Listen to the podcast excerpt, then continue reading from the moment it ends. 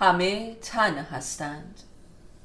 وقتی بین آدم ها هیچ تفاهم فکری و عاطفی نباشد در حقیقت هر روحی محبوس در تن خیش است. و ما در جمع تنها زندگی می کنیم و تلاش برای برقراری ناکام رابطه روحی با اطرافیان منجر به ادابت و جنون و جنایت می شود زیرا هیچ کس نمی تواند با روح دیگری مربوط شود. همه جنگ ها و تهمت ها در واقع جنگ بین تنها می باشد.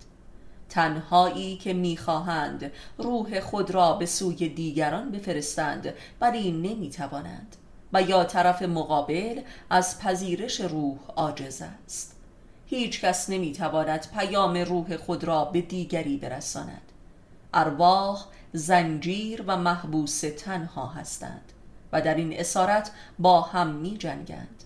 در واقع هر روحی دیگری را به نجات خود می‌خواند و دادرسی نیست. و این قیامت است که عرصه تنهایی جهانی بشر است و هر کسی به تمامیت خودش مبتلاست و از خودش رهایی ندارد. جز تنهایی هیچ درد و رنج و مشکل دیگری وجود ندارد و تلاش مذبوحانه برای نجات از اسارت تن. و این است راز آزادی خواهی بشر. تن شدگی این است مسئله. آخر و زمان دوران تنهایی فزاینده و بیپایان است. روحی که تبدیل به تن شده است و بایستی آنقدر در تن بماند تا تن را روح کند و به خودی خود از تن خود متجلی گردد.